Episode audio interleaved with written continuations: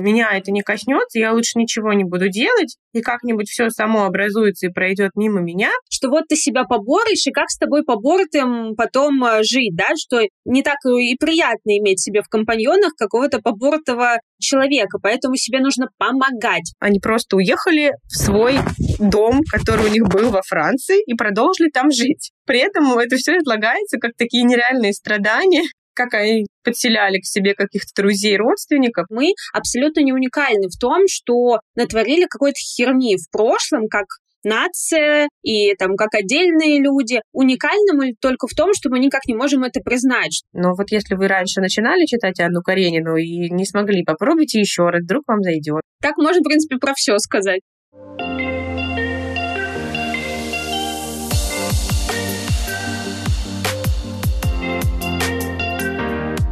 Всем предновогодний привет! Это Юля и Катя. Привет! И это наш маленький, но бойкий и даже уже регулярный подкаст «Книга отзывов».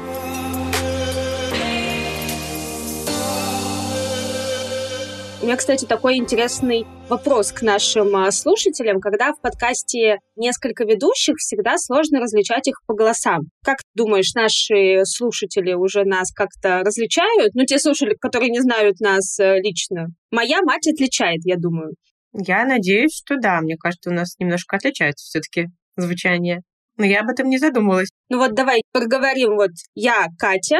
Я Юля. Мне всегда очень полезно просто, когда я слушаю подкасты, чтобы люди так обозначались, потому что в некоторых я даже иногда гуглю, как выглядят люди, чтобы их немножко визуализировать, потому что получается такая вот просто каша из слов. И наш выпуск сегодня действительно предновогодний. Надеюсь, он будет более праздничный, чем предыдущий, где мы орали, как не в себя. Где Юля будет подводить свои книжные итоги года, а я как чтец не очень продуктивный в этом году. И, в принципе, хочу просто посоветовать небольшую подборочку книг, которые хорошо подойдут для такой качественной и доказательной психологической самопомощи. То есть это не Лобковский и не там какая-нибудь Мила Левчук, это хорошие психологические книги, которые, ну, мне кажется, даже иногда могут заменить консультацию психолога. Да, сегодня у нас такой бонусный выпуск, не стандартного формата, когда мы разбираем по косточкам одну книгу, а именно рекомендательного характера. Я расскажу о своих книжных фаворитах за две тысячи двадцать второй год. У меня их будет пять, а у Кати будет пять классных психологических книг, которые вам тоже могут пригодиться в следующем году, если вы их еще не читали. А если вы читали что-то из того, о чем мы расскажем, то вы можете прийти также в наши комментарии, в нашем телеграм-канале или в наши инстаграмы и поделиться своими впечатлениями, поспорить, согласиться, сказать: девчонки, вы такие классные, молодцы, я буду слушать вас и дальше.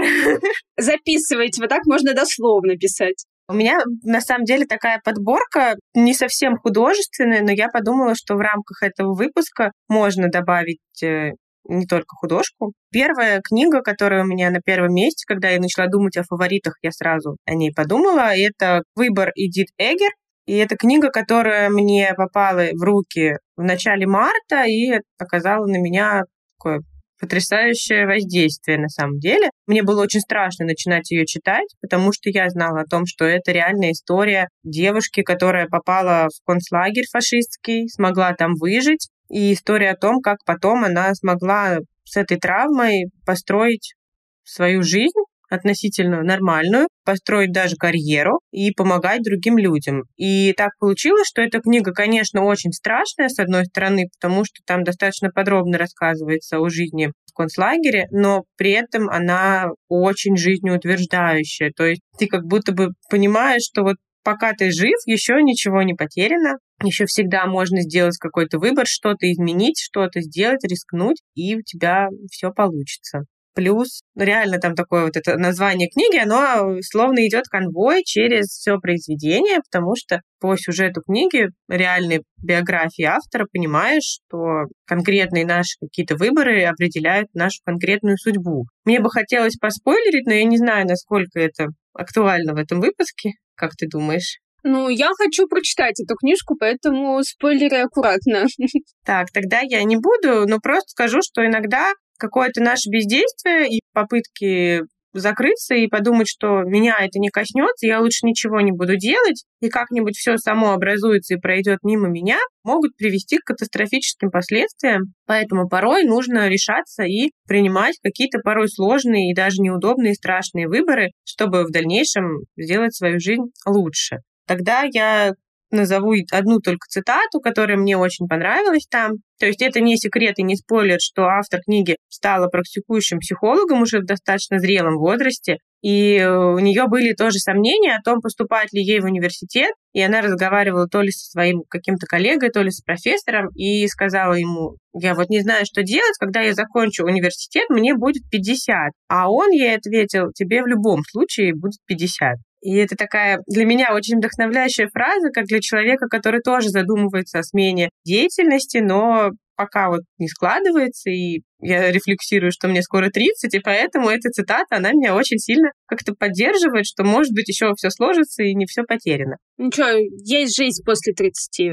Я подтверждаю тебе. Ну и в целом эта книга достаточно злободневно читается в наших реалиях. Много что хочется прям подчеркнуть, отправить другу и сказать: блин, смотри, ничего не поменялось. В общем, я ее всем советую. Если вы давно на нее смотрите, но вам кажется, что это будет невыносимая чернуха, это не так. Про Освенцим там на самом деле не огромный кусок, маленький, а дальше это скорее история возрождения жизни. Вот я, на самом деле, из тех, кто боялся всякой чернухи, но я от тебя слышала еще давно тоже такой позитивный отзыв, еще где-то видела или читала, и, наверное, я созрела. Мне кажется, в марте я была не способна на какое-то позитивное мышление и вот такой взгляд на жизнь, а сейчас, наверное, уже да. И про, кстати, смену профессии. У меня была клиентка, она тоже психолог, и она хотела уходить в частную практику и долго там сомневалась и так далее. И она сказала очень классную фразу, что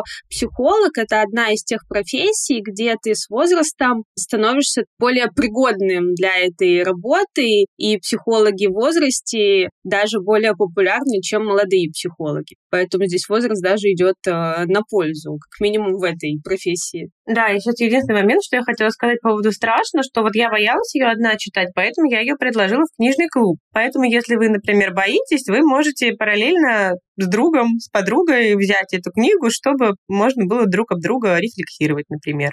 Я сначала хотела про другую книжку сказать, но скажу про другую, которую тоже очень хорошо друг об друга рефлексировать, но со своим партнером. Причем партнером даже там не самым осознанным, не самым психологически просвещенным. Это книга «Обними меня крепче» Сью Джонсон. Я думаю, многие ее читали. Это, наверное, прошлогодняя или позапрошлогодняя такой бестселлер был. Это действительно книга, которую прикольно читать вместе с партнером или просто обсуждать какие-то моменты, потому что это не теория, кусочки, скажем так, из практики психологической, когда пары приходят на терапию семейную, парную, обсуждать какие-то моменты, и вот автор книги вносит эту беседу в книгу. То есть она даже, кажется, там называется «Семь диалогов для любви на всю жизнь». И это действительно диалоги, где люди разговаривают друг с другом, разговаривают с психологом, в процессе этого диалога находят причину своих э,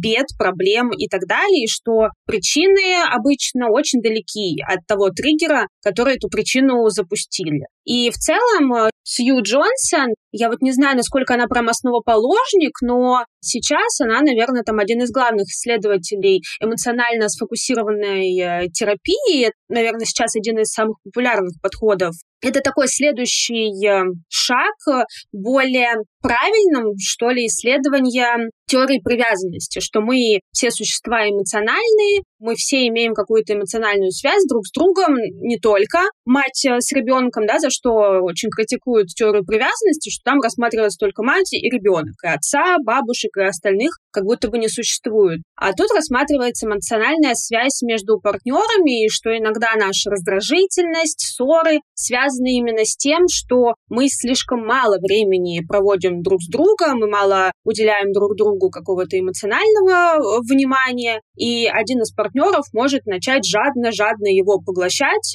потому что находится в вечном дефиците. То есть для меня было, например, таким своеобразным открытием из этой книги, что часто или, наверное, даже всегда мы занимаем роли убегающего и догоняющего в парных отношениях. Мы можем меняться между собой периодически этими ролями, но всегда один в паре как бы такой ускользающий, а другой его догоняющий. Из этого паттерна нужно выходить и действительно идти навстречу друг другу, только так эти проблемы будут решаться. Важное напоминание себе, что когда пара сталкивается с какой-то проблемой, нужно быть по одну сторону от этой проблемы, что есть двое нас, и у нас есть какая-то одна проблема на двоих, а не то, что я сражаюсь со своим партнером за правоту или за какое-то главенство или еще за что-то. То есть мы должны вместе наши усилия объединять, чтобы с какой-то проблемой справиться. И только так оно в парных отношениях работает. Ну, наверное, в любых партнерских отношениях, но особенно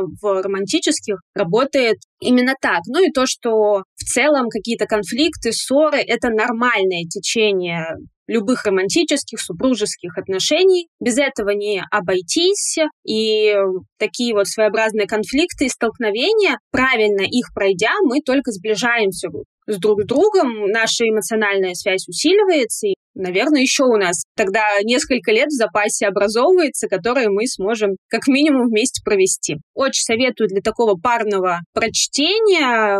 Не могу сказать, что прям что-то супер новое вы от этого получите, но это такая тоже, наверное, и прикольная подготовка, например, к семейной терапии. Если вы давно собирались и вам интересно, как это происходит, там можно это немножко посмотреть. По поводу этой книги мне прям хотелось бы сказать, что как не психолог, но человек, которому требовалась какая-то такая вот книга, мне она безумно понравилась. Два года назад я ее прочитала. У меня был не тот как бы момент, чтобы ее сильно рефлексировать от другого человека, но для меня она в любом случае оказалась полезной, потому что иногда просто даже полезно прочитать о себе, узнать себя в какой-то модели поведения. То есть я, например, супердогоняющий партнер. Мне самой от этого иногда тяжеловато, а в тот момент это было прям в какой-то крайней степени проявления, и поэтому было важно это прочитать и немного так тормознуть себя, например. Да, там очень классно написано про теорию привязанности. Я вообще интересовалась еще как бы этой темой со времен «Тайны опоры» Петрановской, где она об этом тоже рассказывает. Но, кстати, у нее нет позиции мать и дитя там в книге. Она говорит о том, что просто для ребенка важен значимый взрослый, любой там, это может быть кто угодно. Но мне очень откликнулась эта тема, что вообще-то, когда мы становимся взрослыми, мы остаемся все еще эмоционально зависимыми людьми, и нам также важно иногда, грубо говоря, сесть на ручки и получить дозу тактильного какого-то воздействия или просто вот внимания. Ну, в общем, книжка очень классная, она вам подойдет, если у вас все хорошо, мне кажется, и если вы находитесь в каком-то кризисе с вашим партнером, возможно, она вам поможет даже просто ну, взглянуть на себя чуть-чуть со стороны и как-то выровнять ваши отношения. К твоим фаворитам? Да, дальше у меня как раз идет абсолютно нехудожественное произведение. Это книга «Неудобное прошлое» Николая Пле. Мне кажется, она была везде в начале этого года, все захотели ее прочитать. Шульман посоветовала. Да, Шульман ее посоветовала, и книгу стало невозможно вообще найти в печатном варианте в какой-то момент. То есть я не успела, я скачала электронную версию, но у меня проблемы с электронным чтением, поэтому я дождалась почти до конца года, пока она снова стала доступна, и приобрела ее. Я считаю, что, в принципе, в нашей стране эту книгу стоит прочитать, ну, практически каждому человеку, и какие-то пазлы в голове начнут немножко двигаться и складываться, возможно, какие-то тектонические процессы запустятся. Ну, очень много объясняется, Николай там приводит разные исследования, например, о том, что часть населения России до сих пор вообще не признает существование сталинских репрессий, и что это вообще нормальная тема за столом где-нибудь на юбилее у родственников начать спорить о том, что вообще нормально это или ненормально, хотя, на взгляд мой и адекватных людей, эта тема не дискуссионного формата, это скорее тема, которая должна быть признана, проработана и закрыта. Ну вот как бы в этой книге очень понятно объясняется на примерах разных общественных, социальных, психологических механизмов, почему мы не можем двинуться на следующий этап, не проработав этапы своего трагического прошлого в нашей стране, которые нужно признать и пережить. Собственно, вся книга построена на примерах других стран. Там есть и Польша, и Аргентина, совершенно разные государства, и автор рассказывает о том, как там появилась диктатура, в каком формате она существовала, потому что все-таки это бывают разные варианты, и как государство смогло перешагнуть через нее, побороть, признать, пережить и как бы наладить относительно дальше демократическое общество, существование демократических форматов. Мне эта книга очень понравилась. Она не то чтобы легкое чтение, то есть ее сложно прочитать прям быстро и залпом, то есть скорее это такая книга, что ты читаешь какой-то кусочек, рефлексируешь над ним и потом дальше идешь. Но я прям ее всем советую, кто вообще интересуется историей страны и какими-то политическими процессами, почему вообще как происходит, потому что мы все периодически задаемся вопросами, почему мы находимся в замкнутом круге каком-то. И вот эта книга для меня — это некий такой ответ на все эти вопросики. Да, я присоединюсь, что книжка не легкая. Я тоже не успела ее купить бумажную и купила аудиоформат. Это нереально. Я прослушала, мне кажется, главы две аудио, но на слух ее безумно сложно воспринимать, потому что много дат, фактов, такие достаточно серьезные истории. Не знаю, если кто-то любит аудио, то, наверное, зайдет, но это действительно не что-то такое, что можно там слушать по дороге куда-то, гуляя с собакой. Про признание вот этого вот ошибок мне хочется тут еще немножко такой тоже психологический моментик, что, мне кажется, у нас и на каком-то бытовом уровне так плохо проработан этот механизм признания собственных ошибок и вообще признания нормальности совершения каких-то ошибок. Ведь мы абсолютно не уникальны в том, что натворили какой-то херни в прошлом, как нация и там как отдельные люди. Уникальны мы только в том, что мы никак не можем это признать, что такой косяк был и что-то с этим а, сделать. Мы будем до последнего упираться, там, начиная действительно в личных историях, там, в школе. Это же настолько ужасно признаться в какой-то ошибке и придумаешь триста пятьдесят отговорок. А действительно, это очень сильный психологический момент, полезный. И действительно, это кусочек такого общего механизма, как принятие себя, что сначала мы действительно должны понять, в какой точке мы находимся, чего мы там уже наворотили, и только после этого мы сможем себя принять уже такими, какие мы есть, и дальше что-то с этим делать. Я тогда перейду к своей книжке, которая тоже чудесным образом как-то с этим связана. Это «Рецепт счастья» Екатерины Сигитовой. «Рецепт счастья» целиком она называется «Принимайте себя три раза в день». Это как раз-таки книга про принятие себя своими недостатками, достоинствами и так далее. То есть это такой противовес всякой психологической литературы, которая нацелена на быстрее, выше, сильнее, вставать можно на час раньше, делать на одну задачку больше, пробежать еще один километр и так далее, и так далее. То есть это тоже книга про изменения. Это вот то, что мы говорили в прошлом с тобой выпуске. Это тоже про изменение себя. Это не про то, что поднять лапки и все, я такая, какая я есть, и принимайте меня, и все радуйтесь. Это про то, что менять себя нужно из принятия, из понимание, что да, я вот здесь, и мгновенно я не стану худее, умнее, просвещеннее. На это нужен процесс. И весь этот процесс я буду с собою бок о бок такой, какая я есть. И я не могу сейчас себя ненавидеть, ненавидеть, ненавидеть, а вот когда похудею, тогда я резко себя полюблю. Так не случается обычно, потому что любить себя — это привычка. Ее нужно действительно развивать с самых-самых начальных этапов. Может быть, у кого-то и случается, что вот я действительно там заработала миллион, похудела на двадцать килограммов, нашла мужика, и тогда себя полюбила. Но чаще всего, если этого механизма любви себя нет, он из-за внешних факторов и не появится. Это очень внутренняя такая конструкция. Очень советую ее прочитать. Она достаточно простая.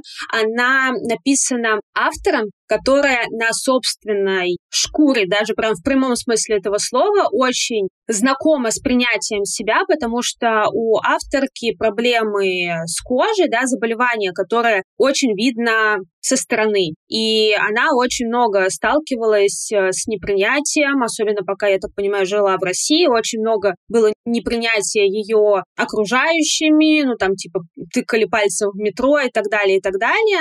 Она, как никто другой, проходила этот путь от полной там ненависти к себе до принятия. А сейчас еще, насколько я поняла, у авторки диагностировали рак, и она с ним борется. Великолепная женщина, она продолжает проводить какие-то обучения, но при этом говорит про ограниченность своей жизни. У нее был недавно пост, что ну там врачи мне столько-то лет отвели, там на этот год я могу еще запланировать пару каких-то там учебных групп, а дальше не знаю. Мне кажется, это какой-то просто фантастический уровень планирования, когда ты так рассуждаешь о своей жизни, о ее конечности. Это прям что-то фантастическое. Поэтому прям советую. Еще в этой книге очень много упражнений. Там заполнить таблички, написать там установки, что-то вот из серии простеньких упражнений, где есть только я и лист бумаги, но тоже может помочь. Так что прям всем, кто начинает задумываться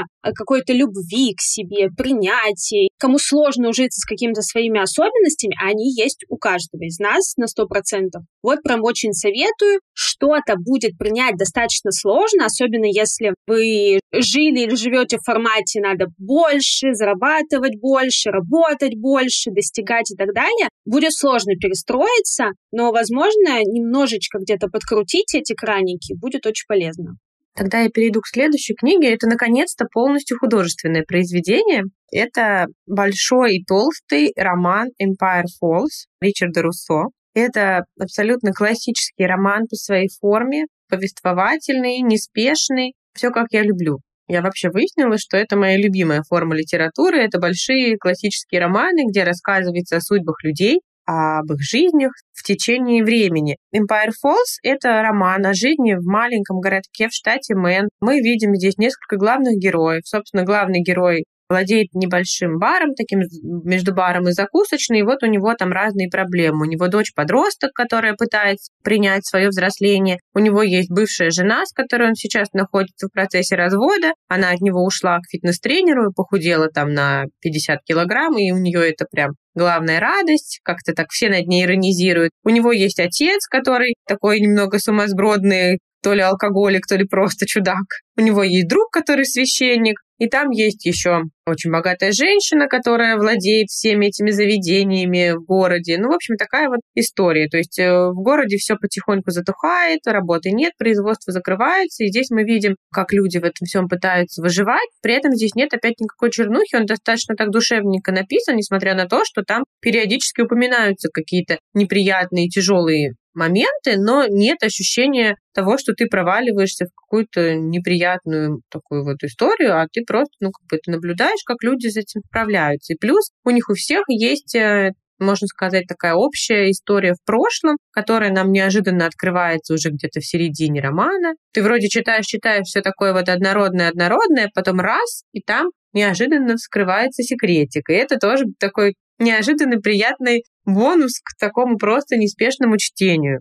То есть, на самом деле, это такая история про каждого из нас, который просто живет свою жизнь, как-то пытается функционировать со сваливающимися разными проблемами. Какая-то, на мой взгляд, достаточно жизнеутверждающая. Она не понравится явно, эта книга, тем, кто любит такой экшен, где постоянно много происходит каких-то событий, открытий, поворотов сюжета внезапных. То есть нет, это вот как раз для тех, кто любит вот неспешно погружаться в чужие жизни. Но мне он очень понравился. Кому я советовала, в принципе, в основном тоже остались довольны, поэтому если вот вам хочется чего-то такого, что вы проглотите не за два дня, а именно будете каждый вечер читать по паре глав, то я могу прям очень его порекомендовать. Я у Руссо читала «Шансы есть», я сейчас вспомнила. Я почему-то была уверена, что это было в этом году, но потом вспомнила, что это было в прошлом году, когда я была в санатории, и это идеальное чтение для санатория, когда ты утром прошел все процедуры, а потом у тебя есть свободных полдня до ужина и после бассейна, и это прям вот очень действительно прикольно. Там тоже достаточно такая плавное повествование, много воспоминаний, много вот таких перекидов типа настоящее и прошлое, но есть небольшая детективная история, там, а был ли мальчик, условно. Поэтому есть зачем идти, но и, да, такие вот очень прикольные ностальгические всякие описания. Ну, я думаю, что это похожие примерно произведения, насколько я понимаю. Шансы есть, у меня есть в плане на следующий год. Не знаю, что бы мне дальше упомянуть. Наверное, дальше, раз уж мы по таким прошлись книжечкам, я бы тогда упомянула сразу две книги в одном таком формате. Книги про секс. Более сложная, скажем, и такая и по объему, и по изложенному материалу. Много исследований, много всяких именно научных фактов. Это «Как хочет женщина» Эмили Нагоски. У нее еще вышла вторая часть с практическими, насколько я поняла, упражнениями. Ее я не знаю, не видела, не читала. Но вот именно первая часть очень классная, очень реалистичная и тоже помогает принять какие-то свои женские особенности, что у нас по-другому абсолютно работает возбуждение, что по-другому идет процесс привязанности, процесс сексуальных желаний, да, скажем так, абсолютно никак у мужчины, что если вдруг ваш партнер требует от вас такого же моментального возбуждения, и что если он вас любит и он вас хочет каждый божий день по десять раз, то и вы так должны, то абсолютно нет. У вас может быть и так, а может быть и абсолютно по-другому, потому что все мы разные уникальные снежинки. Для меня там было очень прикольным таким открытием про систему газа и тормоза, что наша либидо — это не просто, ну как бы либидо в таком общем понимании, наше сексуальное желание, скажем так, это не просто я хочу, либо не хочу, а что есть система газа, что я хочу, и есть система тормоза, это все, что нам мешает хотеть. У человека может быть супер такая восприимчивая и активная система газа. Человек может, правда, действительно быстро возбуждаться. Человек-женщина, скажем так. Быстро возбуждаться, все эти процессы запускаться. Но и система тормоза может быть очень сильная. Шум за окном, шорох ребенка за стеной, неудобный матрас. Мгновенно все это желание как-то вот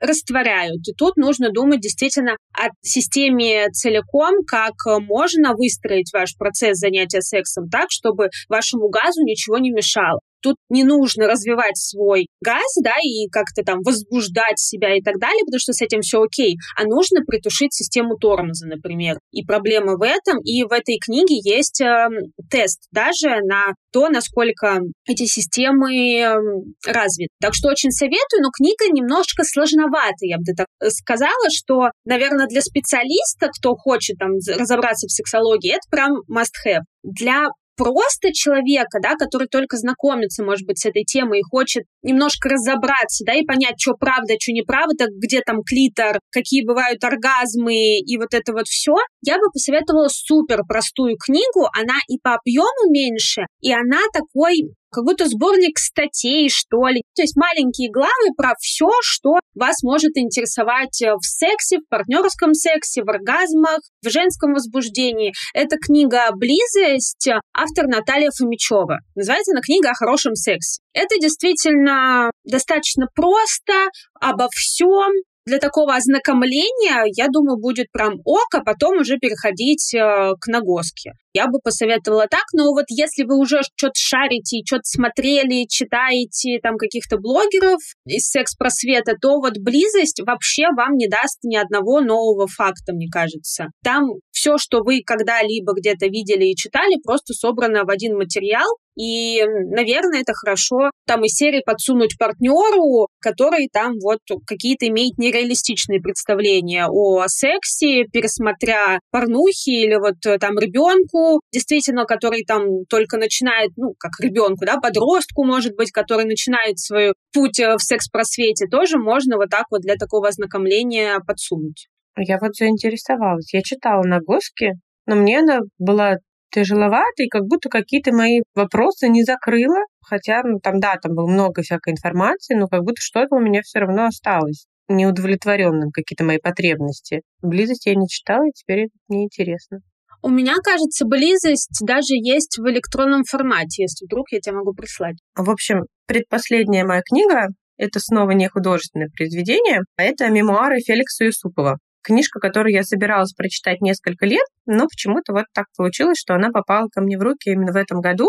Случайно я ее купила в Нижнем Новгороде в книжном магазине, и мне понравилось. Это, конечно, супер субъективный, но такой очень интересный взгляд на жизнь в России начала двадцатого века. Он супер субъективный, потому что мы помним, что Юсуповы — это супер богатая семья. У них состояние было, если я не, прям не вру, но был такой факт, что их состояние больше, чем состояние императорской семьи было. У них были дома там во Франциях, в Англиях, во всех европейских каких-то странах. У них были друзья-родственники. У бабушки Феликса было ожерелье Марии Антуанетты или кольцо, ну, какое-то украшение, прям реально принадлежавшее Марии Антуанетте. В общем, они очень богаты были, поэтому, естественно, что какие-то наверняка бытовые моменты и ускользнули от взгляда Феликса. Но, наоборот, это, возможно, даже интересно почитать, что это реально другая вселенная, при том, что это очень богатые люди. У них немного другое было, словно, отношение к богатству, потому что это такой очень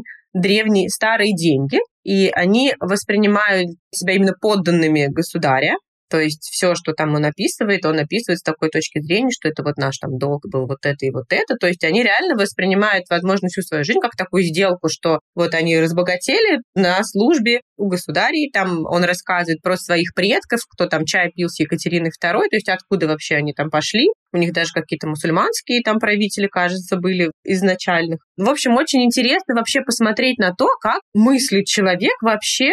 Ну, у нас сейчас нет а, такого примера. То есть все наши олигархи — это немного другая история. А здесь ты реально читаешь историю человека, у которого семья там на протяжении трёхсот лет служит э, царям, работает на службе у государства, выполняет какие-то разные задачи, и то, как у них прям сформировано вот это мышление, что это их там долг реально какой-то святой защищать царя. И там же есть эта история убийства Распутина, то есть прям подробно рассказанная, как они это все планировали, почему вообще они решили это сделать, как он ходил пить чай к этому Распутину, чтобы вообще выяснить, что там у него в голове, втирался к нему в доверие, и что Распутин реально говорил о том, что сейчас я там пригрожу императрице, что уеду и не буду больше их мальчика лечить, и она всех назначит, там Николаша скажет, кого мне там надо. Ну, в общем, он такой прям марионеточник был. Серый кардинал. Да, вот они такие, что, блин, ну надо что-то делать вот вообще с этим всем, потому что царь, он в опасности, чуть ли не там его на вставке в этой, на фронте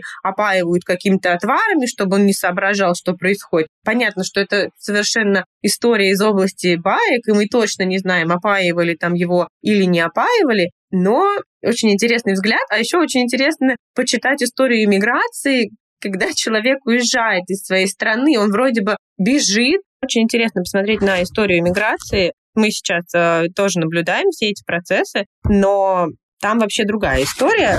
Они просто уехали в свой дом, который у них был во Франции, и продолжили там жить. При этом это все излагается как такие нереальные страдания, как они подселяли к себе каких-то друзей, родственников. Но там есть истории менее удачливых эмигрантов. Он рассказывает, как какая-то княгиня устроилась там работать модисткой, например. Там очень много таких баек из серии «Барона Мюнхгаузена», как он ездил куда-то в Америку, плавал на корабле, чтобы судиться за какой-то черный бриллиант, который у них был, и вот хотели у него отжать, как он пытался снимать кино. А, вышел же, кстати, фильм потом. То есть есть еще история, что жена Феликса, Ирина, она судилась с киностудией, потому что они сняли про них фильм, где как будто бы у нее была интрижка с Распутиным. И они судились и выиграли у кинокомпании какие-то деньги. Еще самый такой интересный момент, который меня поражал все время, что это какое-то общее место, что Распутин убит Феликсом Юсуповым. Феликс везде ходит и чуть ли не рассказывает, как он это сделал. И никакое правосудие как бы на него не претендует.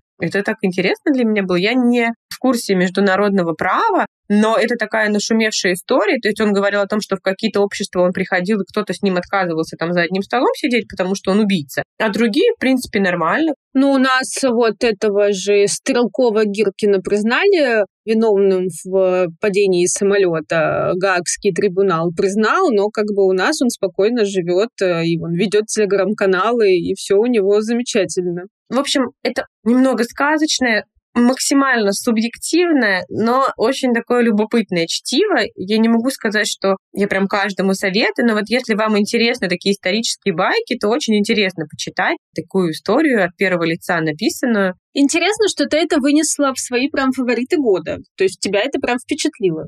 Ну, у меня было несколько проходных, например, книг, которые я бы не вынесла. Еще я перечитала Анну Каренину, и я подумала, что тоже про Каренину рассказывать не очень интересно в плане того, что все знают о существовании этого произведения, и будет странно сидеть здесь, расхваливать Льва Николаевича. Я думала, кстати, об этом. Это была моя третья попытка прочитать Каренину, и в этот раз мне прям очень зашло. Ты очень целеустремленный человек.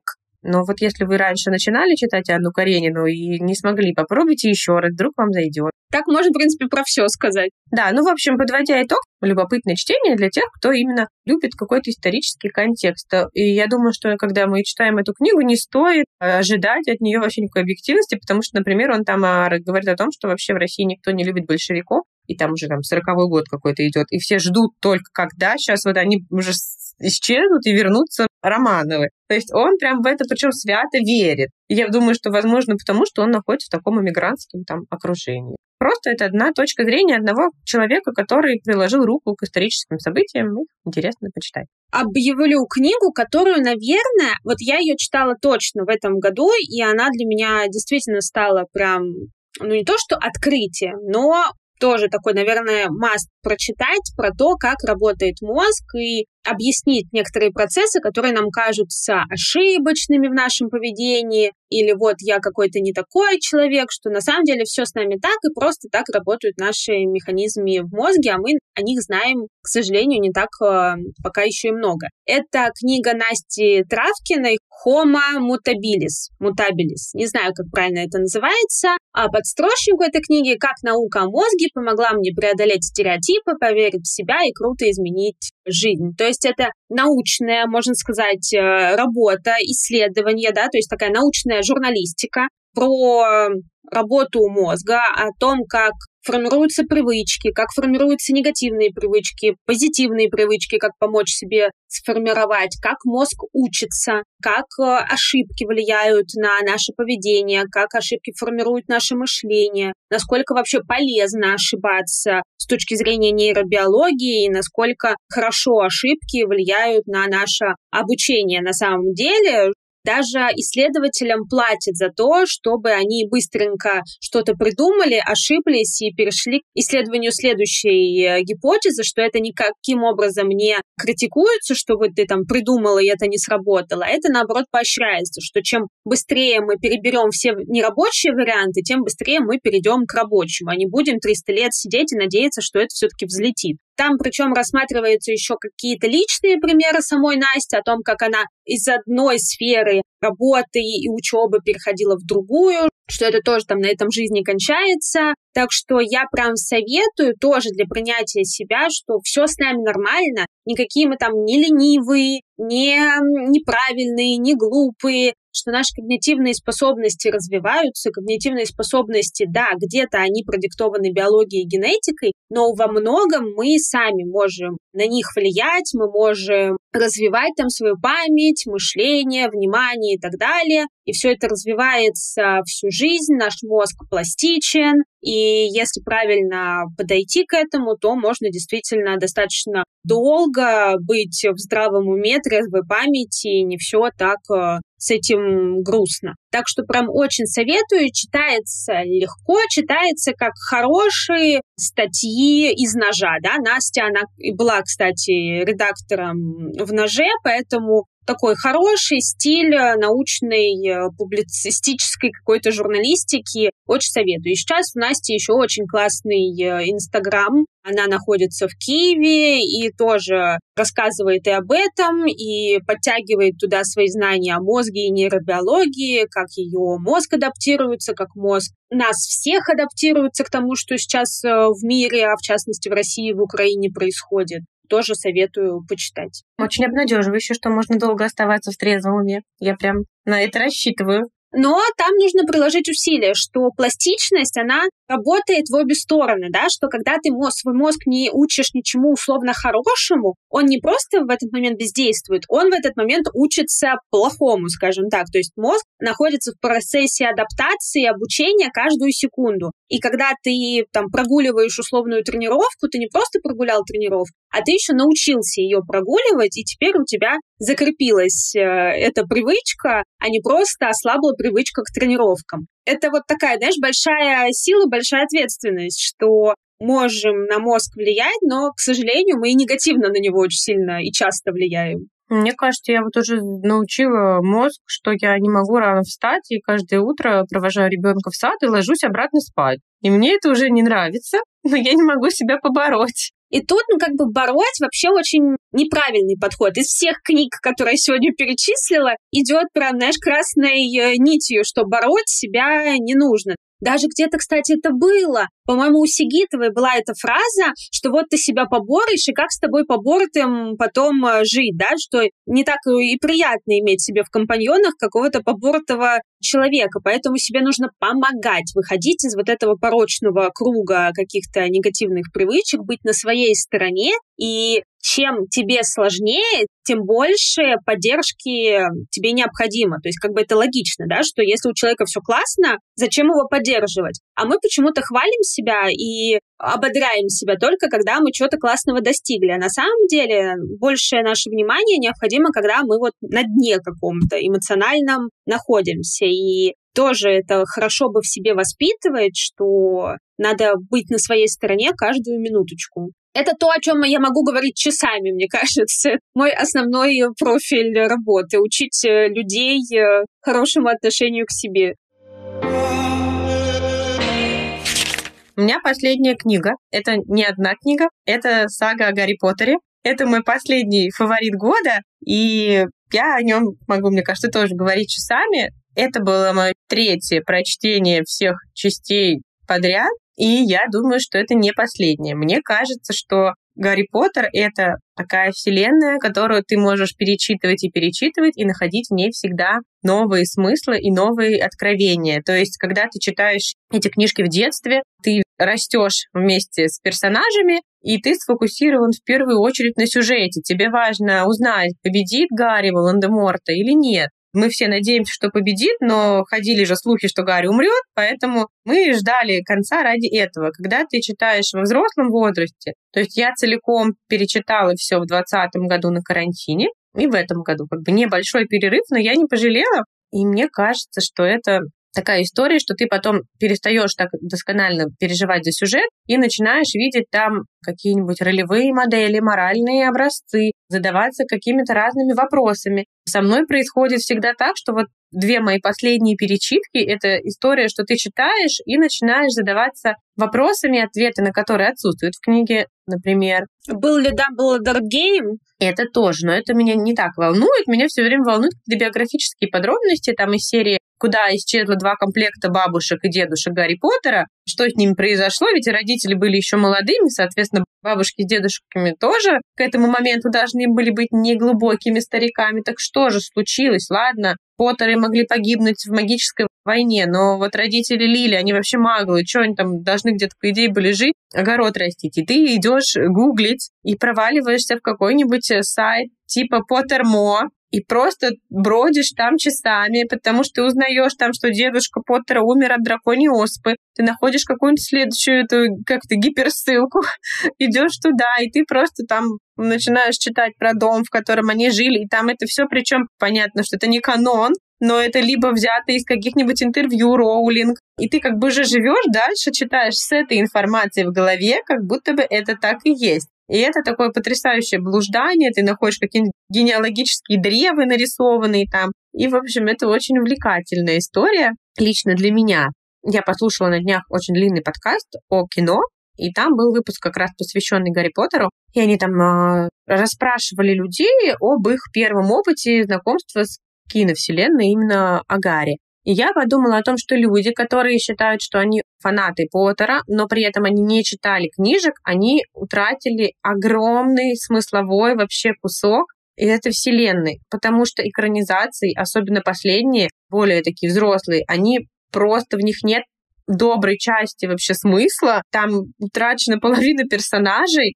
«Принц полукровки» в «Дарах смерти» очень много информации о семье Волан-де-Морта, о его матери, как она познакомилась с отцом, там про его этого сумасшедшего деда, дядю, и про то, как они там берегли эти медальоны с кольцами. И вот эта вся история семейная Волан-де-Морта, она вообще не вошла в фильм ни одним боком, то есть совсем. То есть мы не видим там, как его мать одна беременная стучится в этот сиротский приют, как она там умирает, оставляет этого Тома там рожденного. То есть там этого нет. Там нет истории о том, как Реддл работал в магазине после окончания школы. Ну, то есть какие-то вот эти важные моменты. И когда я смотрю в итоге вот эти последние экранизации, я не понимаю вообще, как люди, которые не читали, вообще понимают логику действия героев, потому что там иногда такие просто скачки происходят, и ты как бы, имея в голове книжные объяснения, ты как бы понимаешь, а, ну вот это поэтому. Как понимают люди, которые не читали, я не знаю. Плюс там просто очень-очень много классных, супер проработанных деталей, которые делают всю эту вселенную такой потрясающей, не похожей ни на что другое. И поэтому я думаю, что самое время сейчас всем взять Гарри и перечитать. И там, кстати, эта книга тоже может вам показаться очень злободневной и актуальной. И какие-то моменты вы сможете даже перенести на свою жизнь, возможно. А у меня сейчас подруга перечитывает Гарри Поттера на английском с репетитором. Поэтому, если скучно кому-то перечитывать просто так, можно его переслушать, например, на английском, потому что все тоже обожают вот аудиоверсии Гарри Поттера на английском, и читать его, говорят, тоже достаточно, ну, не то чтобы просто, но для начала это хорошее такое произведение, для начала английского чтения. У меня цель вообще-то перечитать, собраться с духом и прочитать все в переводе Махаона, потому что говорят, что несмотря на то, что, конечно, там ужасно исковерканы названия двух факультетов и некоторые имена, есть версия, что вообще перевод Спивак более близок к оригиналу, как бы, что он лучше переведен с точки зрения подробностей, каких-то деталей, что там больше каких-то моментиков. Ну, я подумаю, что я уже вообще взрослая женщина, я могу взять себя в руки и сделать это. А еще, кстати, я недавно слушала подкаст, он, ну, именно про изучение английского, Do You Speak English, он, по-моему, называется. И у авторки этого подкаста есть прям целая сезон, или не знаю, как это назвать, а она читает Гарри Поттера и разбирает э, всякие фразочки, всякие оборотики, которые там используются, тоже очень прикольненько. Там маленькие выпуски, там по двадцать минут, и там тоже вот пока куда-то идешь, очень прикольно чего-то там такого интересного послушать. Так, моя последняя книга тоже каким-то чудесным образом связана с Гарри Поттером, потому что она называется «Защита от тёмных искусств». Александра Панчина. Я, если честно, не дочитала эту книгу до конца.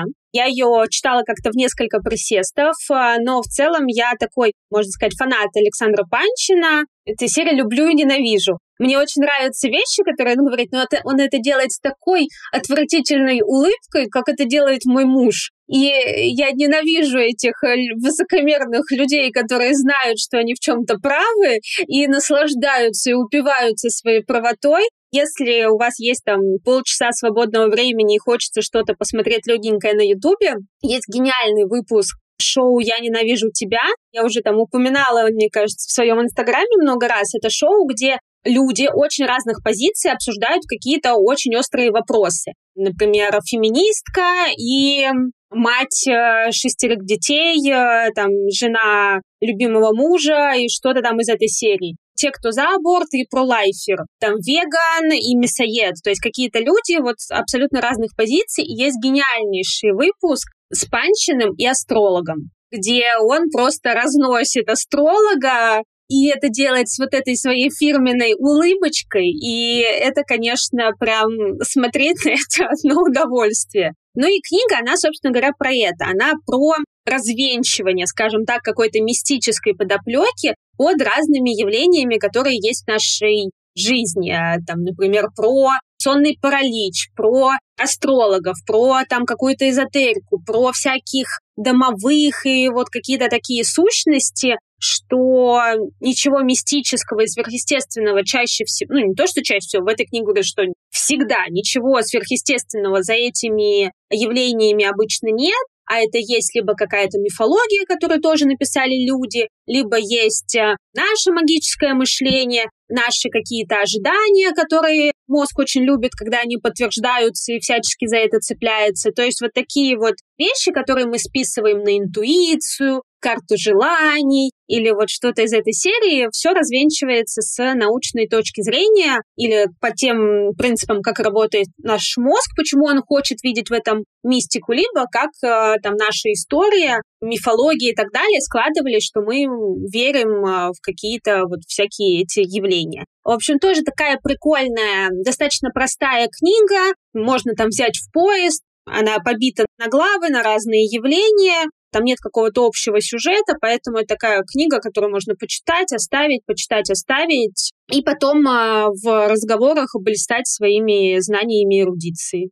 Это все, конечно, хорошо. Но как быть с моими феноменальными способностями к визуализации? Ну, их, наверное, нужно как-то по-другому называть. Видимо, это были не феноменальные возможности визуализации, а что-то другое. Там твоя трудоспособность феноменальная, может быть, или еще что-то из этой серии. Кстати говоря, Панчин из тех, кто... Он вообще биолог сам по себе по образованию, и он очень топит, да, скажем так, за случайности, что в науке, в биологии очень часто случаются просто тупо сбои. В, в геноме, да, например, могут быть какие-то сбои. Коронавирус. Почему-то нам сложно поверить в то, что это просто кто-то где-то там сожрал эту летучую мышь, и что-то там из этого случилось. Почему-то нам всегда хочется придумать какую-то конспирологическую теорию, что это американцы, китайцы, либо еще кто-то. Что-то там вот это напридумывали, а никто не верит, что просто череда дебильных случайностей может э, привести вот к такому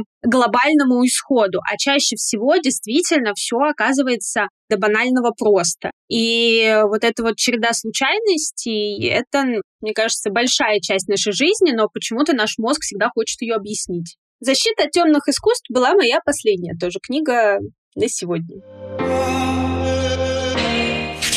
Напоследок я бы хотела сказать пару слов о подходах к книжному планированию, потому что если вы хотите больше читать, мне кажется, нужно как-то это ставить в свои приоритеты, потому что я очень часто слышу разговоры со своими подругами, веду разговоры и просто от каких-то знакомых слышу, что «ну я так хочу больше читать, но вот у меня вообще нет времени, нет возможности, ну никак не получается». Я считаю, что это все отмазки, честно. То есть это просто значит, что как бы чтение не стоит у вас в приоритете. Это неплохо, это вообще нормально. Я считаю, что ну, чтение — это должно быть удовольствие, а не какая-то работа над собой, когда ты, превозмогая мучения, выключаешь сериал и идешь э, читать эту книгу и ненавидишь ее, и просто такой ждёшь, так, ну вот сейчас тридцать страниц я прочитаю и вернусь к друзьям. Но если вам прям реально хочется попробовать читать больше, мне кажется, здесь нужно использовать разные варианты. Во-первых, выделять себе, прям придумывать хотя бы три раза в неделю, если вы каждый день не готовы.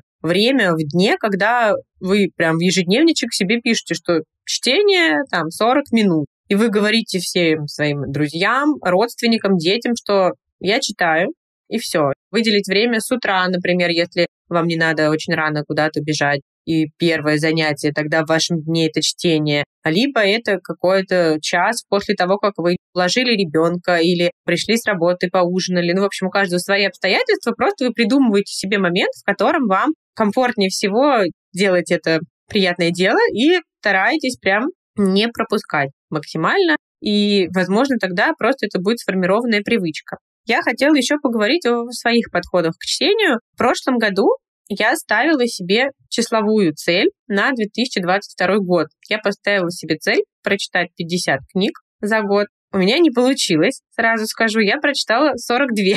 У тебя еще есть э, десять дней. сорок две это я посчитала с той, которую я читаю сейчас, и думаю, вряд ли я настолько феноменально смогу сделать такой скачок. Но я вообще не расстроена, потому что среди моих прочитанных книг были достаточно большие и серьезные произведения, которые не хотелось проглатывать, и тем более обменять одну эту книгу на, например, четыре, которые можно прочитать за два дня. И в этом году я решила поменять немного свой подход, и вместо того, чтобы просто ставить количество, я хочу сделать просто себе такие книжные маячки, то есть выбрать, например, десять книг, которые я точно хочу прочитать в две тысячи двадцать третьем году, и начать с них, потому что у меня бывает такое, что какие-то произведения я собираюсь прочитать годами, то есть они у меня лежат в каких-нибудь закладках на Вайлдберрисе, но я их не покупаю, потому что то мне подарили другую книжку, я начала ее читать, то в книжном клубе выбрали другой роман, и я его начала читать, то и там в магазине что-то попалось, ну, в общем, какая-то вот такая история, и в результате те произведения, которые ты уже два года планируешь прочитать, так и остаются непрочитанными. У меня, собственно, в этом году так произошло с несколькими книгами, поэтому я планирую вот до конца декабря составить себе такой must-read и начать с них. Первая книга у нас будет «Голландский дом», у меня лично на начало года, чтобы мы потом могли ее обсудить, ну и все остальные тоже я уже почти придумала. И хочу сказать, что в моем инстаграме личном у меня есть отзывы на все мои книжки, которые я читаю. Можете сходить туда, посмотреть. Может быть, вам там что-то понравится и захочется прочитать. Может быть, вы захотите со мной поспорить. Или вы тоже любите то, что я прочитала, и вы мне что-нибудь напишите. В общем, welcome. Я и моя мама любим Юлины книжные рекомендации. Моя мама еще не разочаровалась ни в одной. Все, что Юля рекомендует, я маме заказываю, ей всегда все стабильно нравится. Значит, что я все делаю не зря. Да-да-да, у тебя, видишь, есть как минимум один э, почитатель. С привычками, вот на самом деле, чтение — это обычная привычка, да, тут ничего магического и э, сверхъестественного нет. Вот прям советую почитать книжку Насти Травкиной для этого, посмотреть, как эти фер- привычки формируются. И такая супер маленькая рекомендация. У привычки есть три составляющие. Нужно максимально, если мы хотим что-то начать делать, максимально добавить себе триггеров для этого, чтобы об этом тупо вспомнить. Даже если вы там хотите заняться спортом, поставьте себе будильник, поставьте там кроссовки на видном месте, договоритесь с кем-то, чтобы вам там подруга написала «выходи, я там тебя жду». А если вы хотите какую-то привычку убрать из своей жизни, то максимально эти триггеры уберите. Да? Если хотите есть меньше сладкого, не покупайте сладкое домой, не общайтесь с людьми, которые едят сладкое. Понятно, это такие крайние меры, но постарайтесь. Я кровать уберу из дома. Кстати, да, если как-то разграничить работу и отдых, то не работать на кровати, потому что кровать — это главный триггер. Вторая составляющая — это максимально облегчить само это занятие. Да? Если, опять-таки, вы там хотите заняться спортом, не нужно себе сразу ставить суперсложную тренировку, ехать в другой конец города. Создайте абсолютно простые какие-то условия и ставьте маленькие-маленькие задачки. Для первого дня иногда достаточно просто надеть кроссовки или надеть лосиные, и этого будет уже окей, это уже будет больше, чем ничего. И третья часть привычки — это поощрение, что на старте мозг не всегда сам вырабатывает достаточное количество дофамина и серотонина, чтобы закрепить, что вот я это делаю, и мне прикольно. Поэтому нужно что-то брать дополнительное. То есть вы сели, нашли время, силы, прочитали там десять страниц, налейте себе там чаечку, дайте конфеточку или еще там как минимум себя погладьте по голове и похвалите, какая я хорошая, какая я прекрасная. Вы сделали то, что хотели. Для мозга все равно, что вы делаете. Если для него это что-то новое, для него это сложно. Это там прочитать три страницы, защитить докторскую или еще что-то. Все, что для мозга новое, для него сложное, поэтому поощряйте его, особенно на старте, а потом, когда эта привычка немножко уже войдет в вашу жизнь, это поощрение естественным образом отвалится и будет уже не так необходимо. Но на старте это супер важно, не ждите от себя, что вы вот сейчас прочтете, вам как понравится и все полетит. Нифига, так не будет, нужно будет прикладывать к этому усилия. И все мы люди разные, то есть для меня было вообще вон открытием, когда ты мне рассказала, что ты не можешь смотреть долго видео, и для тебя книги читать проще, чем смотреть YouTube, да, у меня абсолютно по-другому работает мозг, я могу часами смотреть какие-то видео, иногда очень какие-то неосознанные даже, а сесть и взять книгу, особенно в какие-то моменты для меня, это прям усилие над собой, а не просто я сажусь отдыхать. Так что все мы разные, учитывайте это. И если вы от себя чего-то хотите, какую-то новую привычку, будьте добры к себе и примите, что придется приложить какие-то усилия. Просто так это не случится, к сожалению. Да, и мне, кстати, кажется, это классный совет еще для родителей, которые сокрушаются о том, что их дети не хотят читать. Мне кажется, здесь важно, во-первых, дать детям книги, которые им самим понравятся, даже если вам кажется, что это какая-то вообще чепуха, и вы хотите, чтобы они читали «Два капитана» или что-нибудь такое. То есть в моем случае я бы хотела, чтобы моя дочь читала «Гарри Поттера», но я понимаю, что если даже она будет читать какую-нибудь вообще безумную, на мой взгляд, ерунду про каких-нибудь монстров или неважно там что, то этому рада, потому что здесь реально главное выработать привычку. То есть я помню, что я сама начинала читать с детективов, причем это были сначала какие-то просто детские детективы, а потом я просто прочитала, мне кажется, книг пятьдесят Донцовой. Мне за это вообще ни разу не стыдно, потому что это как раз сформировало у меня великолепную привычку к ежедневному чтению, когда чтение воспринимается как какой-то способ удовольствия, ты доделал все дела, и ты берешь книжку. И потом, когда тебе в какой-то момент все равно надоедает, ты переходишь к более разнообразной литературе. Мы прощаемся. Подписывайтесь, пожалуйста, на нас везде. В Телеграме, на Apple подкастах ставьте звездочки, на Яндекс подкастах ставьте сердечки, пишите отзывы. Юля очень старается, ведет наш Телеграм-канал. Я тоже скоро соберусь с мыслями и напишу. Но я точно хочу написать к маленьким женщинам что-то психологическое про свою любимую тему принятия себя и поощрения себя. Так что там тоже будет что-то интересное, может быть, что-то полезное для вас, ну или как минимум развлекательное. Так что, пожалуйста, не обходите вниманием наши труды. Это очень-очень нам нужно для продвижения. Наступающим вас Новым годом, всеми праздниками. Пусть у вас будет на выходных возможность почитать что-нибудь классное и приятное. Может быть, из наших подборок. Может быть, вы найдете для себя что-то другое. И да, пишите нам, пожалуйста, все свои впечатления. Мы очень стараемся работать над собой, быть интересными для вас. Ставьте лайки, делайте репосты, упоминайте нас и можете хотя бы просто в личном сообщении написать, понравилось вам или нет. Спасибо за внимание. Пока. Пока-пока. Отдыхайте. Главное, отдохните на праздниках. Никто за вас никогда не отдохнет.